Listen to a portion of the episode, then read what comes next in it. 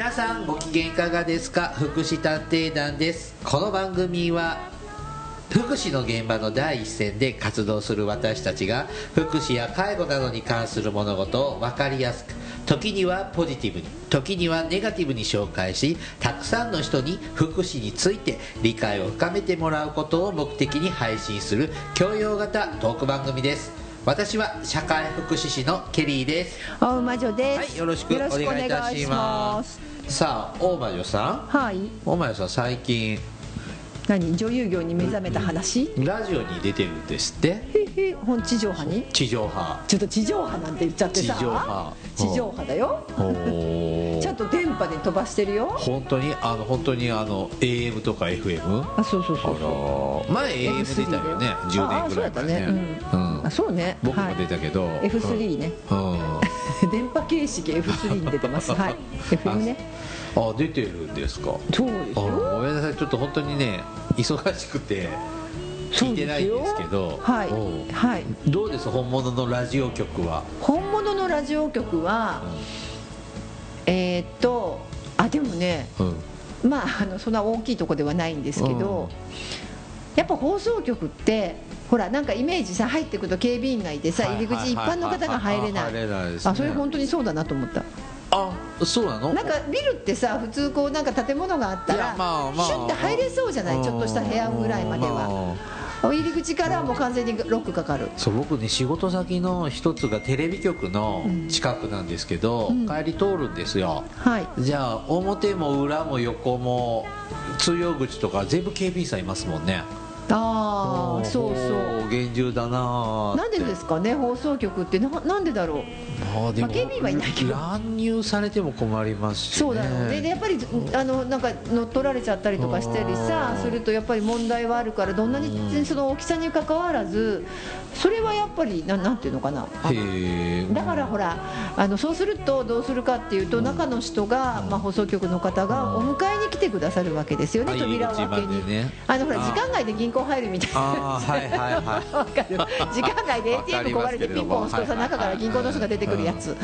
あんな感じでん。あの出てきてくれてあでお出迎えしてくださるからあちょっと私女優かなって最近思うことにした。あ妄想だね。はい、はい。図に乗ってますね。はい、うん。えー一人で喋ってんの？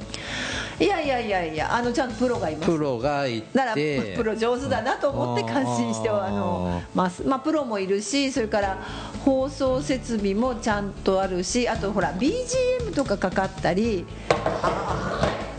でこんなことはない。あまあ持ち込み禁止でしょうからね。あそんなことない。何持ち込んでも OK なんだけどただ、えー、と例えばあの BGM とかほら音楽かかるじゃない途中でいろいろ。はい。とかコマーシャルとか、はい。ああいう時は別にさマイクのスイッチえオフだからさ。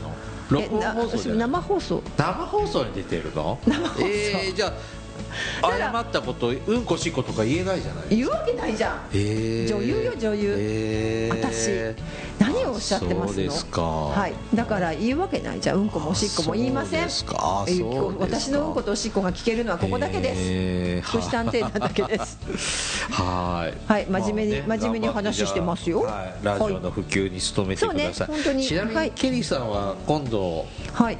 FM 放送局のは。元アナウンサーさんとは。一回お話しさせていただく機会を得まして。すごいじゃないですか、もし仲良くなれたら一緒にポッドキャストできたらなとか。あそっちそっちに巻き込むの？FM 放送に行くんじゃなくていやいやいやいや、とかあのアナウンスセミナーとか受け入れたらあいいね。私もなんかね滑舌よく喋らなきゃとかねね。思っちゃう。思いますね。はい、どんどん羽ばたいていく。だけどどうしますもん福祉探偵団、ねあの実はですねなんでこんな話が来たかっていうと、あの福祉探仲介してもらった人が、うん。ふこれ聞いてくれてたんです。マジで？えあまあずっと聞いたわけじゃないと思う、うん。ずっと聞いてたわけじゃないんだけれども、あの福祉探偵団まあまあもともとの知り合いなんですけどその人と私は、だね。だけどそれを知な私言ったんだったかな？たら聞いてくれて、まあ、こい こいつは喋れるだろうというのであのスカウトを受なんでそっちけされましたに行くの？だってもともとのお友達だもんそっちが。いやケごめんね。さんもっていうなんで言う？その人はだってケースワークソーシャルワークできない人だね。そんなことない。だってケリーさんは ソーシャルワーカーじゃないもん。ソーシャルワーカーじゃないし。ケリーさんはあれじゃない。もうなんかせ何ポッドキャスト界では大物すぎちゃってさ、まあプリンスですからね。そう。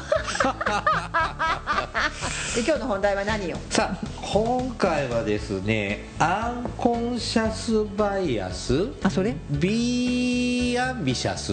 ビーアンビシャスね、はい。もうあれもなくなっていくのよね。曲変わるのよね。もう変わってますね。もう最近乗ったことない。はい。はいうん。えっ、とまあこれについてねアンコンシャスバイアスについてちょっとお話をしてまいります、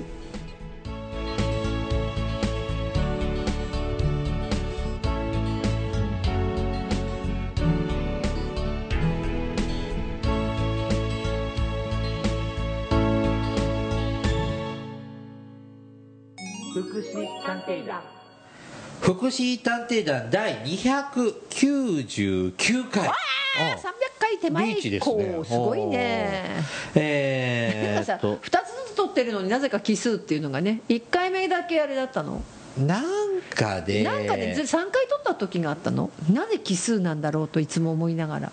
えーっとね。あえー分かった。もうこれ福祉探偵団の謎いや謎じゃなくて、全然謎じゃないの？おかず間違えただけ1回とか。間違ってないと思いますよ。間違ってはいない。ずーっと1回分ずれてる。あずれてるのはねなんかね最初だけ1回で配信したんじゃない？違いあそれもあるしあのね一回大魔女さん抜きで私をさ抜いスマたからップっていうの撮ったんだよ。ああーあれか、うん。あのなんかあれだよね。あのどっか行ったのね、はい。どこかの大学かなんかのやつ、だからうそういうのがねた？時々あと愛媛に行った時のあそうかそうか。一回だけのがあるのか。とかですね。たまにそういうのがあってあの奇数にずれるんですよ。ということで、うん。今回はまだ299で止まり、はい、はい。で、はい。えー、と今回は、えー、とコンアンコンシャスバイアス、はい。ビーアンビシャス。ビアンビシャス。まあ、何ですか？このアンコンシャスバイアスとは、あのねアンコンシャスバイアスっていうのは私も知らな知らなかったっていうかさ、はい。この言葉を知ったのは割合半年ぐらい前、はいなんですけど、えーとまあ、要するに無意識の偏見や思い込みから偏ったものの見方をしてしまうことのことを言うそうです。よくあるよね。例えば男の人は力持ちとかさ、はいはいはい。とか女性だから私は例えば力がないから男の人にこういうものをやってもらわなきゃみたいのがあったりとか、ね、女性はおしとやかじゃないといけないとか。そうそうそう。だ女の人だから料理が上手だろうとか。男の子は赤とかピンク選んじゃいけないとかね。あまあね。まあそれジェンダー的なもんですけども。のもあるしもうそれだけじゃなくてさ、なんだろう、えー看護師だからこういうことできないとダメでしょとか。当然できるでしょだよね。うん。できないとっていうか当然できてできるものだよねとかさうん。変な例えば看護師さんはさ血見ても大丈夫でしょとかさうん。まあ確かに。そうだよね。とかねあの大人だから車の運転免許取れるでしょとか。そうね。はいはい。だからそういうやっぱりこうなんていうのかな。あの無意識の偏見ってあるじゃないですか。私たちもほら私もそれに苦しんで生きてます。結構そうだよね。だからあのなんていうのかな。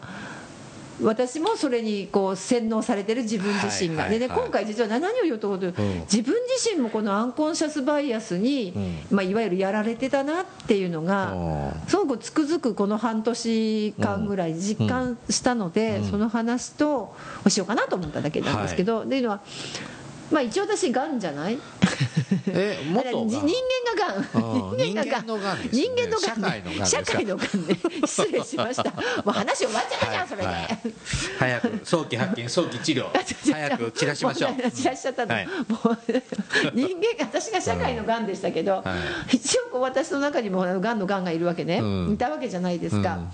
でさがんってあわあのやっぱがんって診断されると、はいされた時はやっぱショックだったし、うん。あの前も話したけもう死どさぬんだなって思います。思っちゃったのね、うん思わない？それもし自分がさうん。ケリーさんがんだよって言われたらさ、あ。今の若い人どうか知んないけど僕らの世代ってやっぱがんは死イコール死だもんね。だ余命があとどれくらいだろうとかさあと何年生きられるだろうとかさうん。思うじゃないですか。うん。もう当然当然でうん。次に何を考えるかっていうと、まあ、仕事どうしようとかさ。はいはい。明日からのねそうそうそう、うん。で入院してしばらくいいけど、その後またねちょっとこうフフリーフリーランスでやってるとさ余計そうだよね、んん。そうでねね私もあのやっぱりがんって言われた時にまず一番最初に感じたのが、まあショックだったけどもう仕事辞めちゃおうみたいな。うん一番最初に思ったのはもう全て仕事という面倒くさいことはやめてもう楽しいことだけしてう残りの残りの人生と思うんですよ。うん。残りの人生はまあ何年5年なのかわからないけど、ねそこまではもう自分がやりたかったことだけをしてもう過ごそうって思っちゃうわけ、うちのね知り合い昔働いてたところの人も胃がんが見つかって、まあ、それせ胃がんですって言われたらもういわゆるパニックだよね。そうなの。でもやめますとかって言ってやめちゃったけどいやいやいやって言って初期だからっていうので 結局しばらく休んでまた復帰してそうそうそうそう。もらえたんだけどでも言われた時はやっぱパニックにそうなるよねはい。でそうすると自分自身もその時に、だからちょうどたまたまほらあのい私は1年更新の仕事をしているので、はい。一来年の話を、もう実は更新しますと言っていた返事を取り消してキャンセルしたね。キャンセルして申し訳ないけれどもって言ったら向こうだってさ、うん。うん。えそんななのと思ったらうん。引き止めないんですよ。まあねちょっとがんのものにもよるけどね、まあ、私の場合は進行がんでもうあの初期がんのレベルは超えています。まあ、前からね難病も持ってたのもだから大腸全部レベルアップしちゃったんだから。そうでね大腸全摘します、うんでしかも人工肛門になります。でそのはい後抗がん剤治療は切ってみないと分かりませんみたいに言われるわけだからさ、はいうん。もうこれはさで抗がん剤治療なんかした日には私は多分大変なことになってるので、もうそれは生きた心地がしないぞと思ってたんですよ、思い込んでてだからある意味要するにそれがさある意味、アンコンシャスバイアスだったんだなって後から気づくんだけどね。うん、だってがん今今ってさっきもおっしゃったように、初期がんとかさ早く見つかった人ってさ、まあ、5年生存率、まあ、私の場合は5年生存率大体85%って言われててあ15そうなんだ。そうそう15%に引っかかっちゃうとなくなるけど大体85だからまあまあ5年生存率がだよって言われているので、まあ多分生きれるかなっていう。あれ生存率ってよく言うけどさ、あれは何？よ余命5年じゃないんでしょ？5 5年後に生生きられる。存しているのが、うん。5年後に80生生存している率が85%ってことで、データ上ね。うん。そその15%っていうのは何？またがんで死ぬっていうことを言うの？でそれがその進行してたりとかさうん転移してたりとかして死んじゃった方もいるわけだよね。それ必ず。違う病気で死ぬ人はノーかカウントもしどどうなんだろう、そこまで知らない、うん。でまあそんなんだからって思うと、ふっと思うとさあれ何の話をと思ったか忘れちゃった、はい。なんですけどそそれでねあの、でもそうやそういうのぐらいのレベルだったし、まあ、実を言うと抗がん剤治療も今のところはないですよね転移もなかったと言われているだけだけどうん。わからないよね。何年も経ってから再発する可能性あるから。だから爆弾は抱えてるんだけれどもとりあえずこう悪いとこ取っちゃったからまあなんだかよくわからないけどこんな元気そうなことをしてますいろいろ。ですだけどさその時に何したかというと今仕事の整理をしちゃったわけですよね一瞬一回。そうで一番大口さんを更新しませんって言っちゃったんですよ。まあ早まりましたよね。まあ、い今ねこの状態だったら働けてたんだけれども、うん。でもあの時には分からなかったから、開いてみないと分からないって言われたから、まあでもとりあえず来年はパスとかなんかそんなあ保険的な言い方はしなかったの？でもさ1年間更新だからまた受ければいいだけだもん、まあ、それは分かってたから断ったんだけど1年間だけはごめんなさいって。で先方も止めないわけですよね。まあ止めないね。普通止めないよね。うん。逆に止められたらどうすどう答えでもでもさ止めたられても。いやお前さ困るよそれいやだけどところがさあの雇用形態が病欠が取れればいいんですよ、うん。雇用形態継続のままそれじゃあ残してくれるっていうさ雇用形態じゃなかったのでいやそれはできないわけですよ。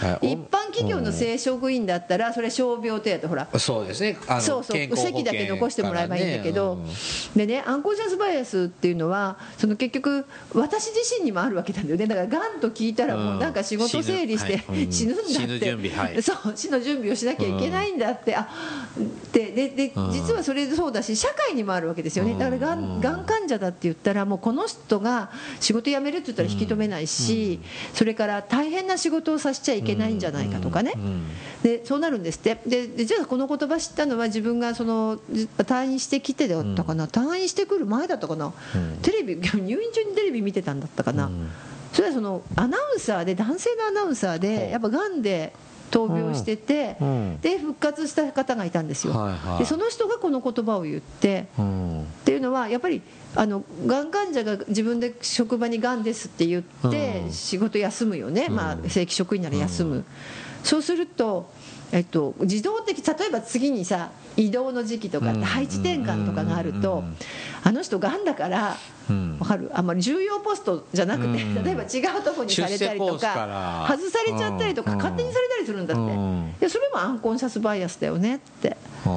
それ不安だよね。そうそうすると実はでもさがんの治療とかって実はお金もかかるじゃない？私よく分かったし、仕事がね減るってことはねお金がなくなることなんですよ。バカバカしい当たり前だろうと思うけど、んそうするとやっぱそこで生活の苦も出てくる。そうするね、だからそそういうなんていうかな社会にもそういうアンコンシャスバイアスがあって、うん。本当にその人のその状態像をこう分かってくれるわけじゃないというか、なな聞くんじゃなくてもう最初からそれからがんという言葉聞いた瞬間にみんなが同時に思うよね。聞いた、私自分だけじゃなくて周りの人も、えらい仕事、えらいこっちゃみたいなね。えらい。こっちゃって覚えましたね。そうそうそう。はだからそういうふうなことでそれでだから逆に言うとがん私は言って歩いちゃった人なんだけど、言わない人がいる。いうん。がんの治療してることを隠す人もいるし、うん。特定の人だけに止めとく人もいる、うん。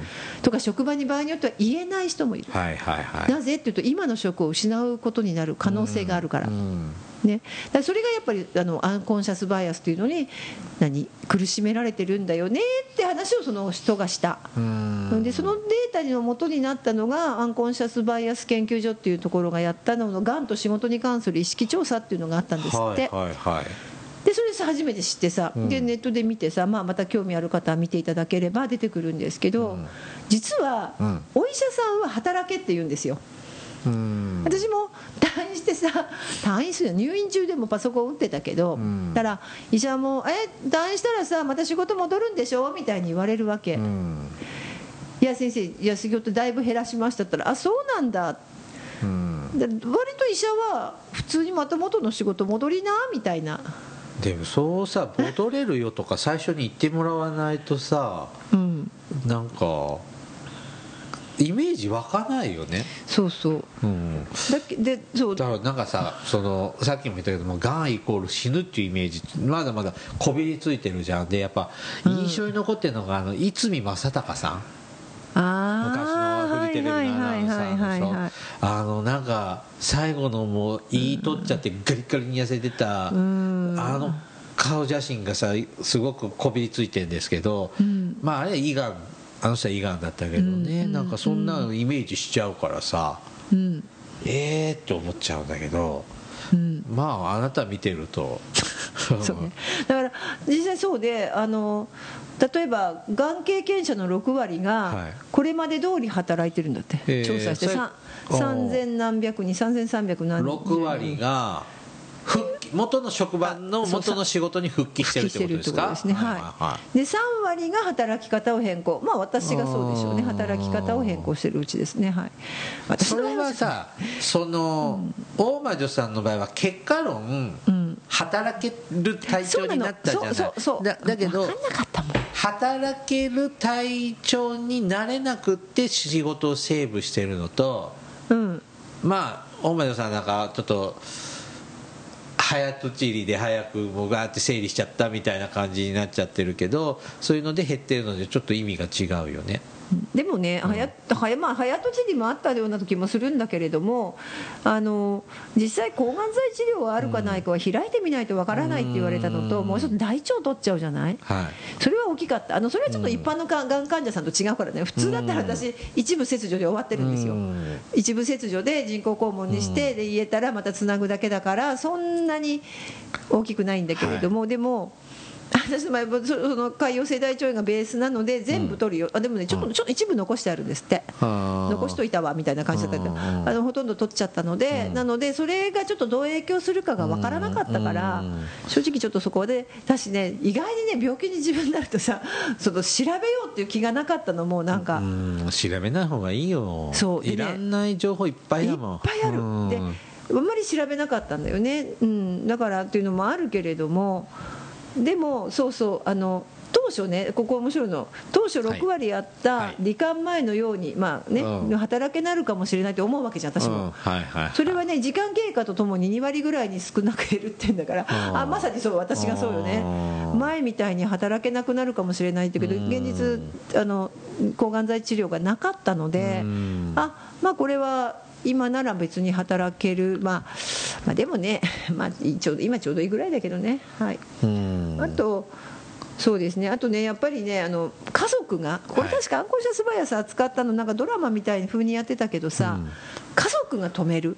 そんな病気仕事働くなんて、はいはいはいはいこれは大きいみたいです。うん。まさにそれがアンコンシャスバイアスですよね。うん。うん。とかあとあのなんかこうがんと診断されてそれを上司とかに報告するじゃないですか、うんうん。そう周りの人にそうするとかわいそうとか気の毒だと同同情されることがやっぱ一番心配。でも。ていうのががん患者の本音。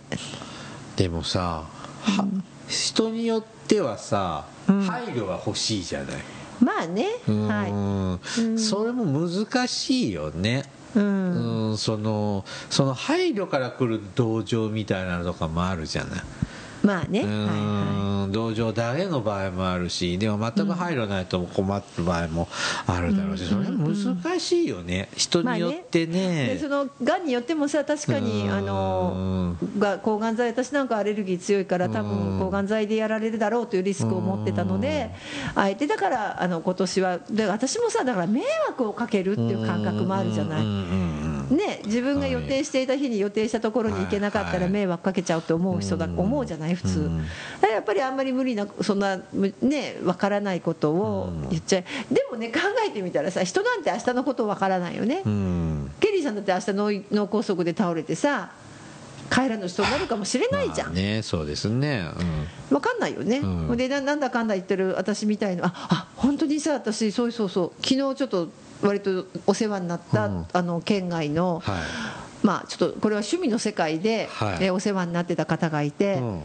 元気そうだ。うんそう5月の後半にその人に会ってるの。はあはで6月にもその他の方がその人に会ってさ、うん。一緒にこういイベンあるイベントごとをしてるわけ、うんうん。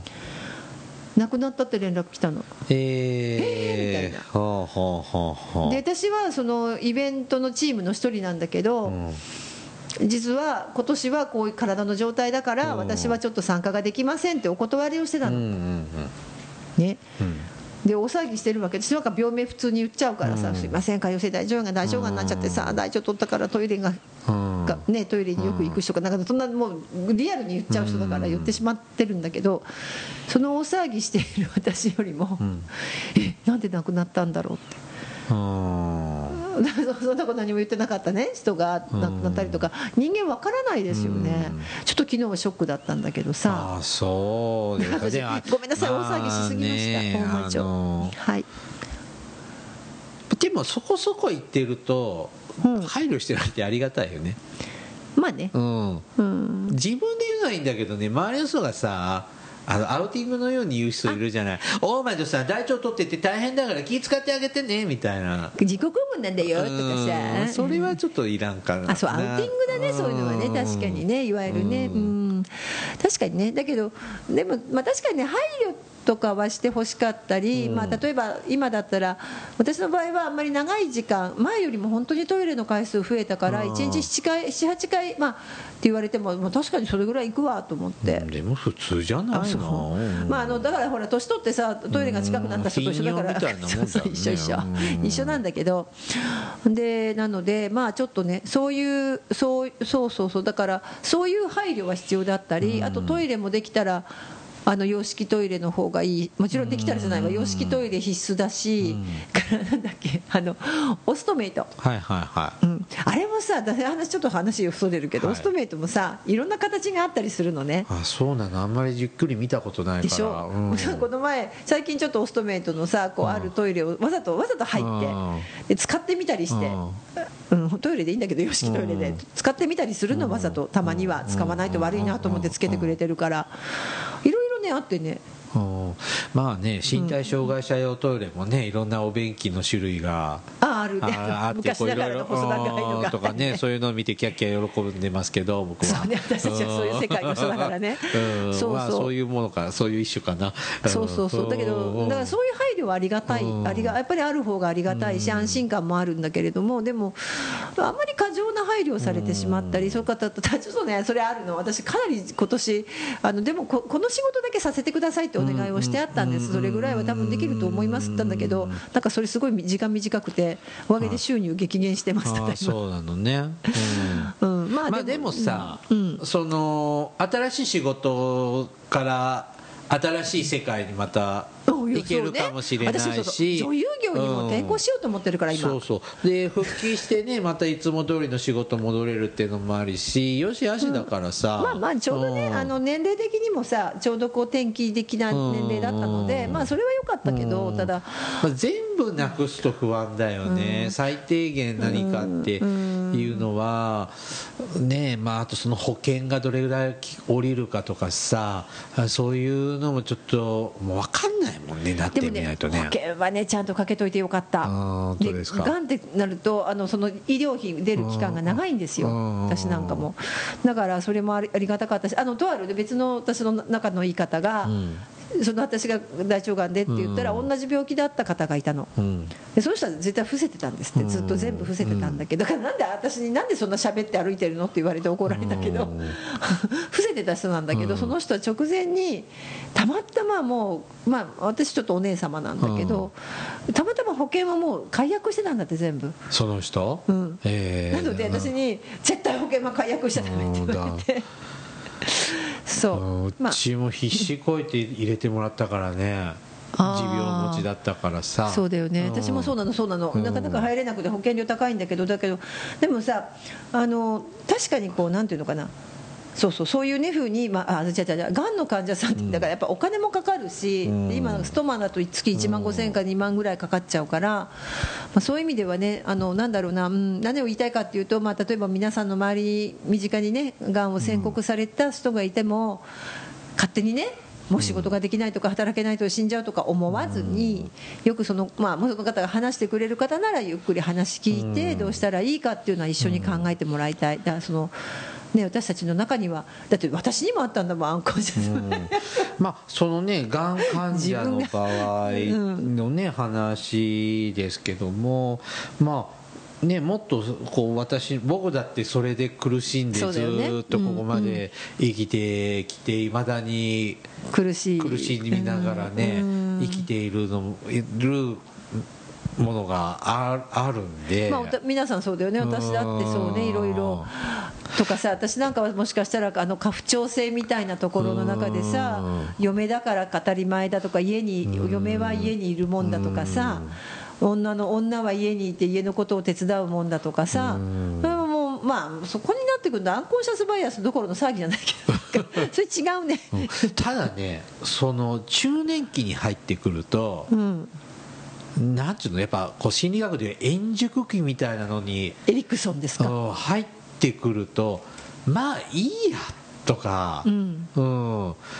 ちょっと開き直りやすくもなったね。まあそうでしょうね。その青春時代から悩んでるコンプレックス系のものとかは、まあいいやみたいになってくるのもあるし、うん。あるね、まあ、後悔してるのもいっぱいあるけどね、うん。だからね、うん。まあそうなんで、まあ、あのたまたまね今回私はアンコンシャスバイアスっていう言葉はさがん,、がんの自分自身がそのそのがんがんになってうん。この言葉を知ったし本当に自分自身があがんに対してそういうアンコンシャスバイアスを持ってなるて。ほどね。だからこの言葉を先に知っていてからこう自分が受け止めてやったら違う道を取ってたかもさっき言ったよううん。にちょっとあの考えてえっともうちょっと冷静に考えたらささしたかもしれない。障害者にうんこう視覚障害とかはい視体不自由とかになったらまたちょっと違ったかもしれないよね。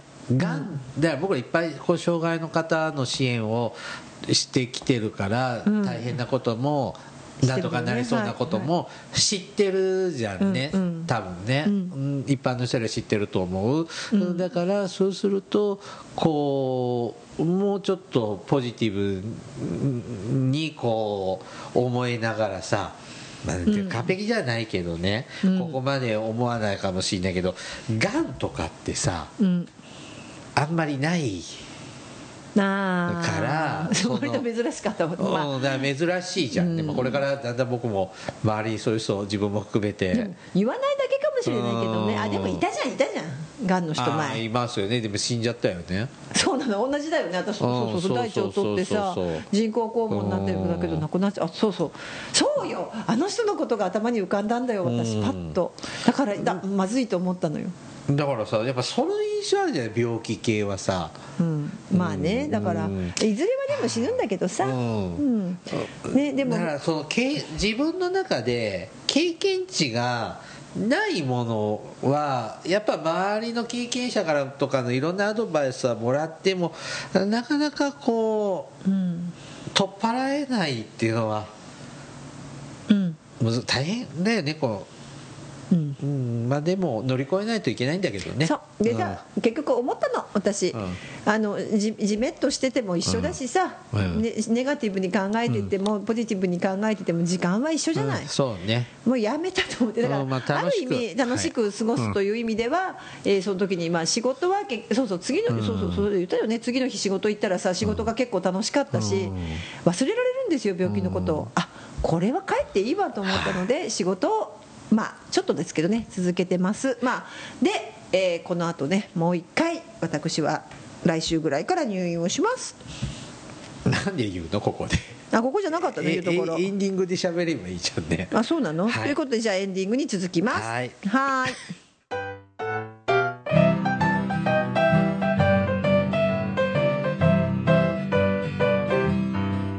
お便りコーナーです。あ突然始まるお便りコーナー。はいえー、っとねマリオーカさんからいただきました、こんにちは。福祉探偵団は最近聞き始めたおもれきから知りました、はい。3月末ぐらいに大魔女さんがいきなり手術と聞いてびっくりして今に至ります。最新回でお元気に復活していて安心しました。はーい。えーアラフィフで介護職7年目ぐらいになります、はいありがとうございます。介護福祉士の資格も取りさらに資格も取りたいと思いつつもフルタイムでは働く気力もなくどうしたものかと思いながら暮らしています。はい通信大学3年次編入で福祉系の勉強をしています、はい。えー社会福祉士にも興味ありますが取得しようか実習に耐えられるか50代でも活かせるのか思案中です。何かアドバイスあればと思います、えー過去回をポッドキャストで少しずつ聞いております。介護福祉士の試験勉強をしたことを思い出しながら復習させていただいています、はい。大魔女さんのパワーに圧倒されました。ケリーさんの話し方も柔らかくてえ分かりやすいでですすね。これからも聞きますね、といただきました。ありがとうございます。ははい。えーっと介護歴介護職歴7年。すごいね。ねもうプロですね。ね本当。はうん。まあ社会福祉士が50代でも活かせるのか。い活かせますよ。全然むしろねうん。人生経験がある方が社会福祉士うんとして応用聞きますよね。そうそうそうそうそう、はい。うん、だし現場経験もある方なので、うん。ね若いのは若いのの良さもありますけどそうそうそう。おばさんはおばさんの。おばさんお姉さんとお呼びもうこの子も駒女ですからねこの人もね。は、ね。お姉様とお呼び、魔女姉さんもはい。ね、はい、立派な魔女になれるよそうね。う頑張あっていただこきたいの前ね久しぶりに魔女会議やった、あ怖い怖い怖思い出した、はい。あのなんか前振りみたいな話をするけど久しぶりに魔女集まって3人いたの私入れて、ああそうですか1人さあの生贄がいたの。で思い出したのその時に、あのあだから私たち魔女会議って言われたんだってうん。ケリーさんにつけられそれが大魔女の語源だよね。はい。どうでもいいけど。はい。うちもこの間なんか福祉介護系の仲間と久々に飲み会顔出しましたがはい、魔女はすごいね。うん、パワーあるね。そう。うん。なんかすごいの。もうねずーっと喋ってんの。そうでね生贄はね 一言も口を挟めなかったのでひたすら食べてたの。で魔女よく言ったな。ね。ドスコイパパでしょ？あそう。うん。かわいそうでね。もう完全生贄状態だけあどー。でも餌与えられてたよ、うん、餌はいっぱいもらってた。であとは魔女がもう恐ろしい話をしてた。飼い殺しですな。そう。ん。まあでもね懐かしい仲間と飲むのもまたねそうそうそう。楽しいですね。あそういえばそれで魔女の館って言われてたんだと思い出しました、まあ、確かにね昔の大魔女さんとか魔女の館でしたね。でしょ？それ、えーあだってだから私王者だったんだって。事務所女性しかいなかったもん。そうそうそうそう、うんあっちもあっちの事務所もでこっちの事務所も。そうそう。で生贄みたいなのがちょこちょこって時々男の人がちょろちょろっているんだよね。はい。僕はたまにしか行かなかったそう下男みたいな人がねこうちょろちょろっていてね。かわいそうな人たちがいたね。はい。ねえーで何だった？と話本題は。探偵団って今過去回ってどこから聞けるんだろうね。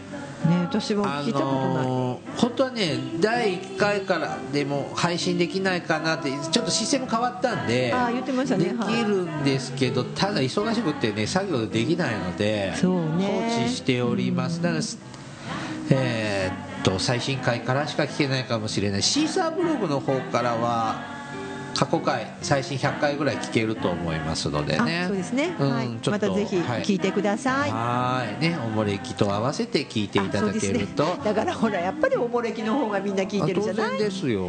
だからさケリーさんもポッドキャスト界のさもうそんなプリンスのさ。かおもれきで営業してこっちに客をあそうね。ありがとうございます。はい。すいません。あ私は私で別の営業活動をかけますさああの社会福祉士ねこの番組でもよく言ってますけどもは。あの仕事の幅が広がりますので本当に。介護オンリーだけじゃなくねそうねそうそう。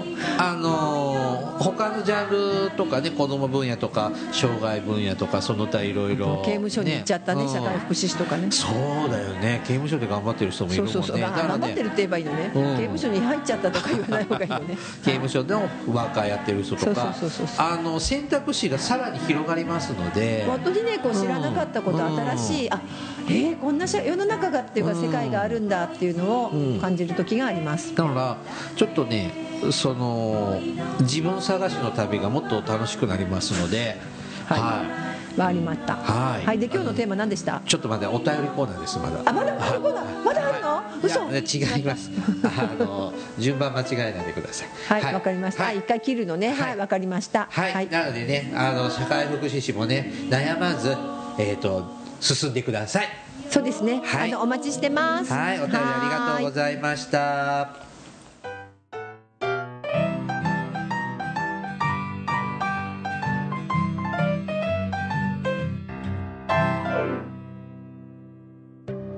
福祉探偵団。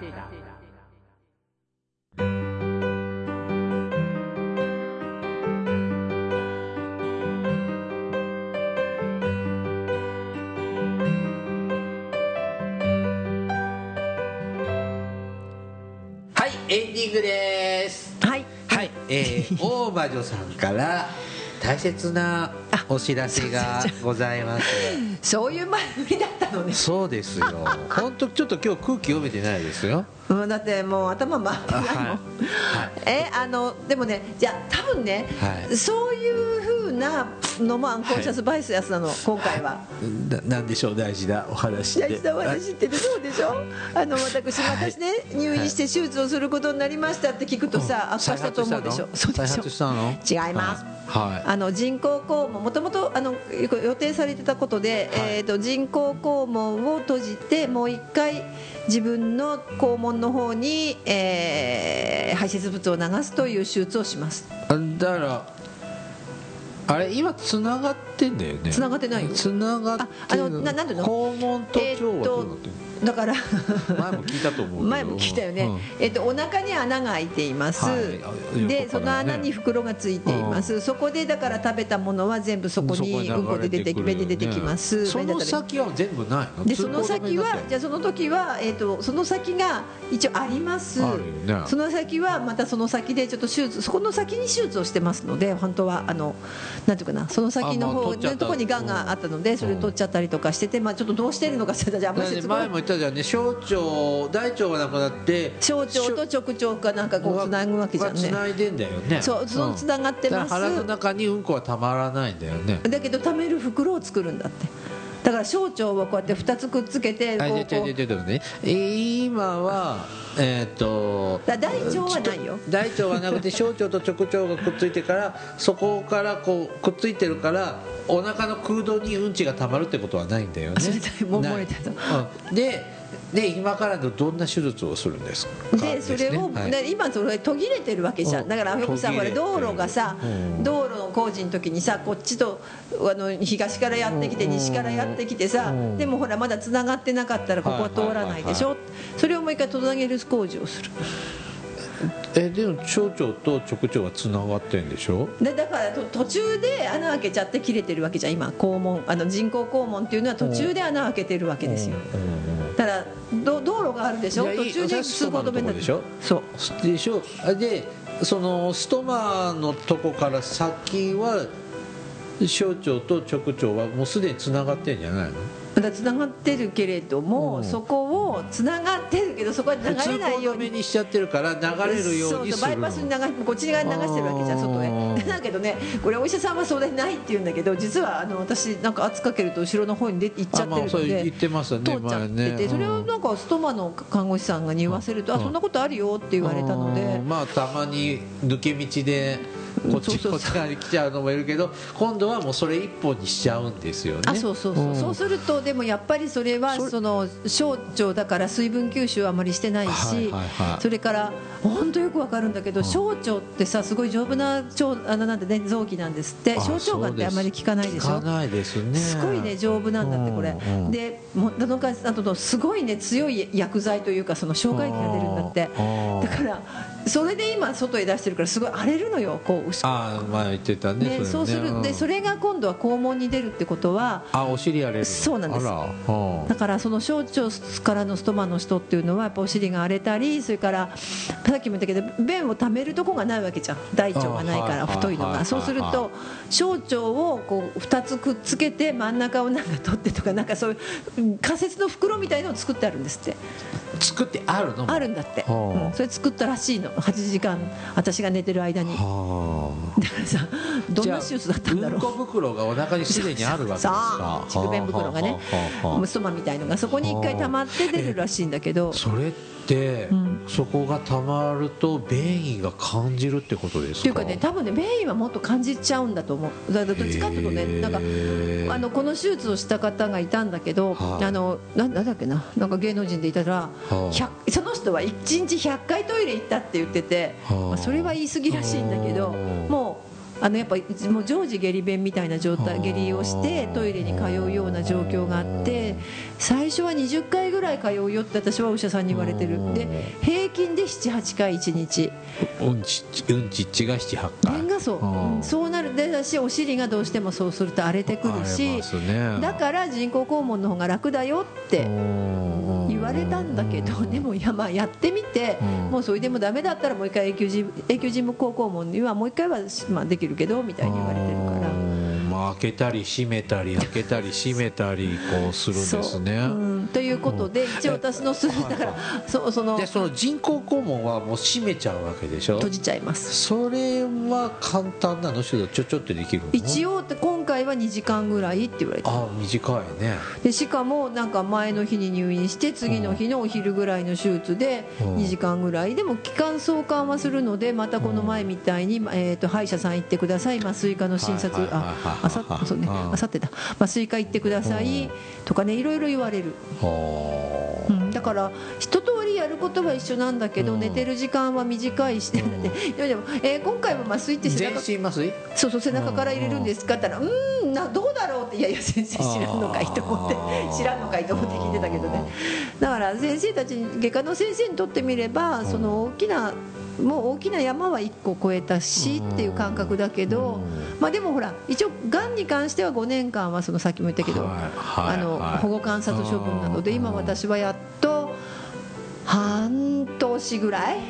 うん。やっとね、ううん。ん、だまだまだ先は長いです4年半うん4年半ありますので。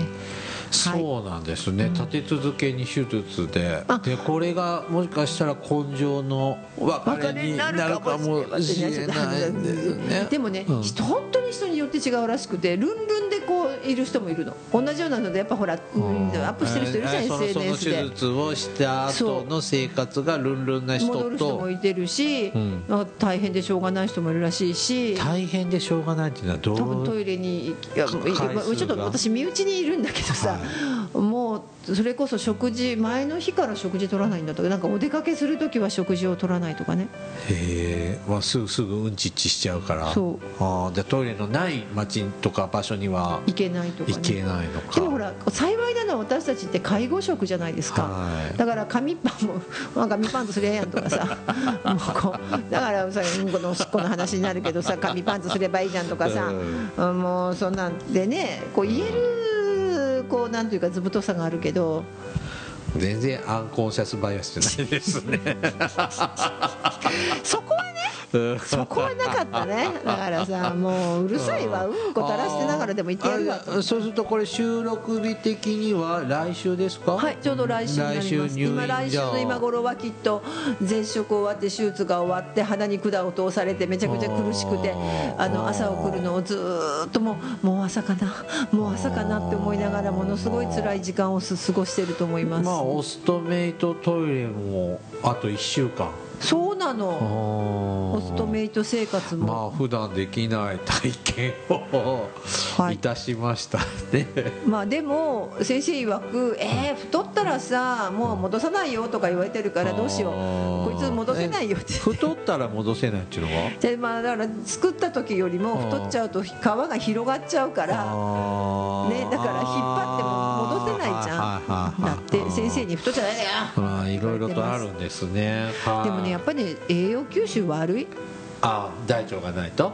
な気がする。あはいそんなことで、は、はいあ痩せたかあのあれで痩せてます。のでちょっと体調的なものがわからないかもしれないな。そうなんです。だから8月の300回記念がまあ8月後収半録ぐらがいに落ちできるかどうかはちょっと収録中にトイレ行きそうだもん。はい。あ収録中にトイレ行くかですね。うんこ漏らすかどっちか。はい。はいぜひです。あのあの例えば配信的にも手術終わってるかもしれないね。うちの番組ね。あこのね、うん。配信してる頃にはもう手術終わってるかもし知れない、ね、れませんけれどもぜひね応援のメッセージをね、ください。そうですね。あの紙パンツしてる大魔女になると思いますはい。暑いね夏の紙パンツは。あそうなんですね。あそう。はい、えーっとスケスケのがスケスケのパンツ紙おむつあるといいですね。スケスケの紙おむつ役に立たないじゃんそんなの。はい番組からのお知らせです。福祉探偵団では皆様から福祉や介護に関する疑問や質問不満や愚痴番組に対する感想やご要望を募集しています。もちろん普通のお便りも募集しております。お便りは E メールでお願いいたします。メールアドレスは福祉探偵福祉探偵団アットマーク Gmail.com、えー、綴りは FUKUSHITANTEIDAN アットマーク GMAIL.com です。やっぱ動揺が隠せないんですね。そう。ねやっぱ ね。大魔女手術ってね もう死ぬんだとね。アンコンシャスバイアスが働きまくっております。そうそうそうそうそう香典用意しておいてください。はい。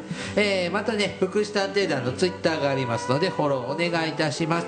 大魔女さんのツイッター ID もありますのであそうね大魔女あるよ。はい。個人的に応援メッセージを送りたい方は大魔女さんのツイッターなんでやってるの？つい大魔女で出てくるの？大魔女で出ます。はい、出てくるのでね検索してあのフォローしてください。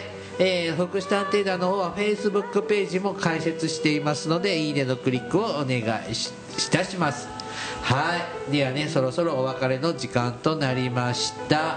はい。じゃあ大魔女さんね、はい。元気で帰ってきはい。てくくれること。を300回記念は元気な、はあのねに戻ってこれることを。願っております。一応すみませんあの戻ってくる予定なんですけど このこの手術はそこまで、前回はさすがにちょっとね怖かったけど。100完璧100%成功ってことあります。あります何がね人間はかね起こるか分かんないもんね。あーまあそういう危機的に死んじゃうとかねはい。ありますので、ね、なんかダメだよそういう薬剤をさすり替えようとかしてるでしょ。いやいやちょっと生産カリを一滴ぐらいね。はい、はいよお相手はケリーと大魔女でした。それではまた次回お会いいたしましょう。ごきげんよう。さようなら。